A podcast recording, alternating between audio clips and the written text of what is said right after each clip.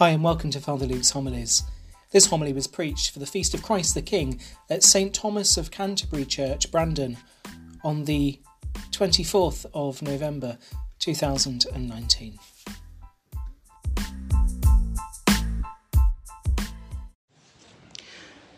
The Lord be with you.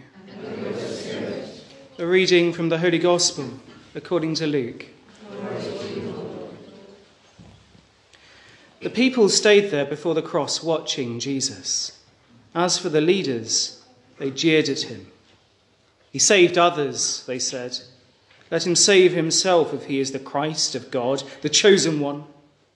The soldiers mocked him too, and when they approached to offer him vinegar, they said, If you are the king of the Jews, save yourself. Above him there was an inscription This is the king of the Jews.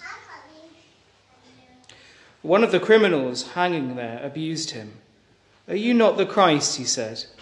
Save yourself and us as well. But the other spoke up and rebuked him. Have you no fear of God at all? he said. You got the same sentence as he did, but in our case, we deserved it. We are paying for what we did. But this man has done nothing wrong. Jesus, he said, Remember me when you come into your kingdom. Indeed, I promise you, he replied. Today you'll be with me in paradise. The Gospel of the Lord.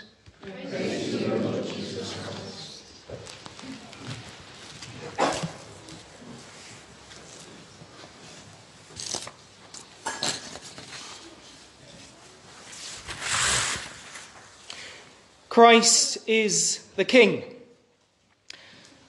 Christ the King. As Christians, we are used to referring to as uh, Jesus Christ as King. But how often do we reflect on what it means to say that Jesus Christ is the King?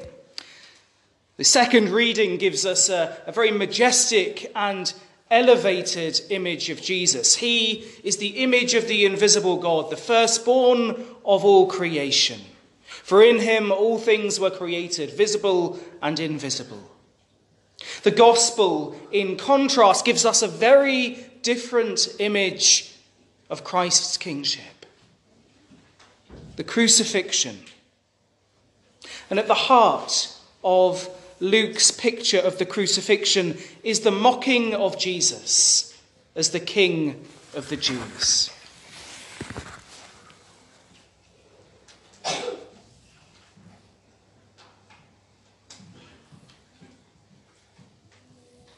All of that brings into stark contrast, or, or sorry, offers a, a motif, if you like, of Christ's kingship. The king giving his life, being mocked on the cross. Jesus turns the whole meaning of kingship on its head. Throughout the gospel, we have seen time and again how he has celebrated with the wrong people, offered hope to the wrong people, warned the wrong people of God's judgment. Now he is hailed as a king, but it's in mockery, in scorn. Here is a royal placard that announces his kingship to the world, but it is in fact the criminal charge which explains his cruel death. Jesus' true royalty, however, shines out in his attitude, in his prayer, and in his promise, which St. Luke records here. Unlike traditional victims of execution who died with a curse for their tortures, Jesus prays for their forgiveness. Like a king on his way to his enthronement, Jesus promises a place of honor and bliss to the one who requests it. Jesus reigns from the cross. For what in human terms is a disaster is, in God's terms, a victory. The cross teaches us that God's kingdom is utterly different, of a utterly different order to worldly kingdoms. Christ is king, but his kingship is unlike our earthly understanding of monarchy and power. Jesus shows us that true kingship goes hand in hand with selfless service and sacrifice. For the King of the universe was willing to make himself so small as to enter his creation and to suffer death on our behalf, and not just any death, but a shameful and humiliating death on a cross. Jesus' kingship reminds us that God is the one in charge. God is in charge of our world, not us. And thank God. You know, there's so much fear around these days. We seem to live in a safer and safer world, historically, statistically, and yet we live with more and more fear. Climate crisis, political crisis, financial crisis, there's always a crisis. Yet in all of this, we are reminded that although we are to build God's kingdom on earth, we are not the ones in charge. The buck does not stop with us, it stops with God. God's kingship offers us a rich perspective on life. Salvation does not lie in carefully crafted party manifestos, clever budgets, and eco strategies. Salvation is in Jesus Christ. Now, it's not that policies and strategies and budgets are not important. Of course, they are.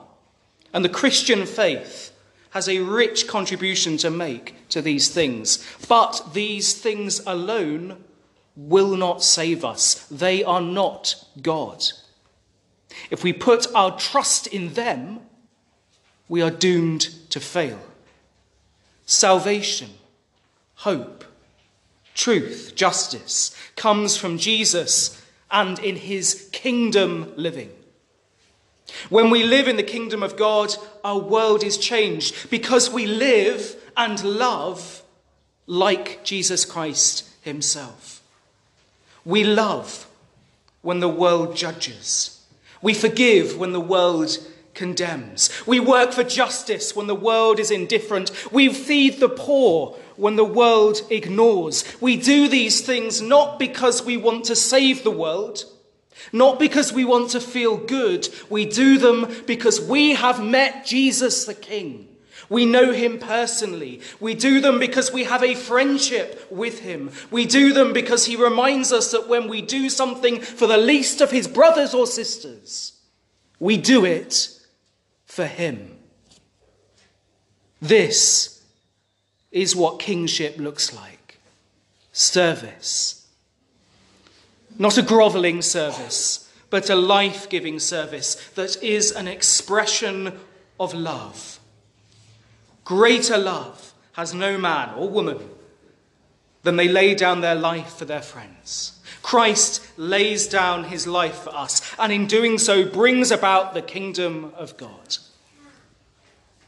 We are called, all of us, to lay down our lives too, in big ways and in small ways. And in doing so, we bring about the kingdom of God in our land. Remembering our bigger goal and the bigger perspective is going to be always of critical importance. Because if we are focused only on ourselves, if we're focused and looking only to ide- ideologies and political systems, then things begin to break down. We fail to see people and we see ideas and theories. If, however, we keep our eyes fixed on the King and on his values. We are raised up out of misery and we begin to walk in the light. This means being different to the world around us and the society to which we live in. Not getting bogged down in partisan politics, but being people who can see the big picture. As members of God's kingdom, we must become agents of communion. That's agents of unity and peace in our world. Now, whatever our views on particular things, and our views are legitimate, that's fine, but whatever they are, we must not allow differing views to divide us as a people. Whether we are Remainer or Brexiteer, right or left, Tory or Labour, Catholic or Protestant. We are one in Christ Jesus, and we are Christian brothers and sisters. If Christ truly is our King, and He is, we must behave like His subjects and learn to love radically, like He loves. The kingship of Christ flies in the face of political regimes and worldly powers. When we profess Christ's kingship, we are professing his kingdom and we are proclaiming the way to live fruitfully and peacefully in our world is not by might or by power, but by humble, loving service, by selfless sacrifice, and by seeking the genuine good of the other. Now, this idea may be mocked, it may be misunderstood, and it may be scorned. If they mocked Jesus, then we can be sure that they will mock us as well. Nevertheless, it is the only way, the only way to live the Christian life. On this feast of Christ the King, let us remember that Jesus is our true King, and as subjects in his kingdom, we are called to live and love like him. Amen.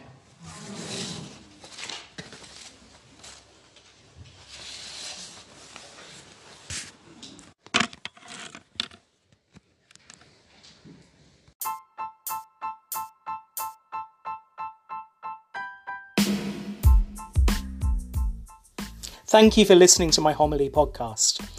If you would like to know more about the Catholic parish of Brandon and Mildenhall, please visit our website at stthomas-stjohnparish.com. That's stthomas-stjohnparish.com. Alternatively, you can visit us at our Facebook page. So go to facebook.com forward slash BMRC Parish. If you'd like to read articles, musings, and general offerings from uh, me, then uh, visit my personal blog at fatherlukegoymore.com. That's frlukegoymore.com. Hope this has been of some use to you. God bless you.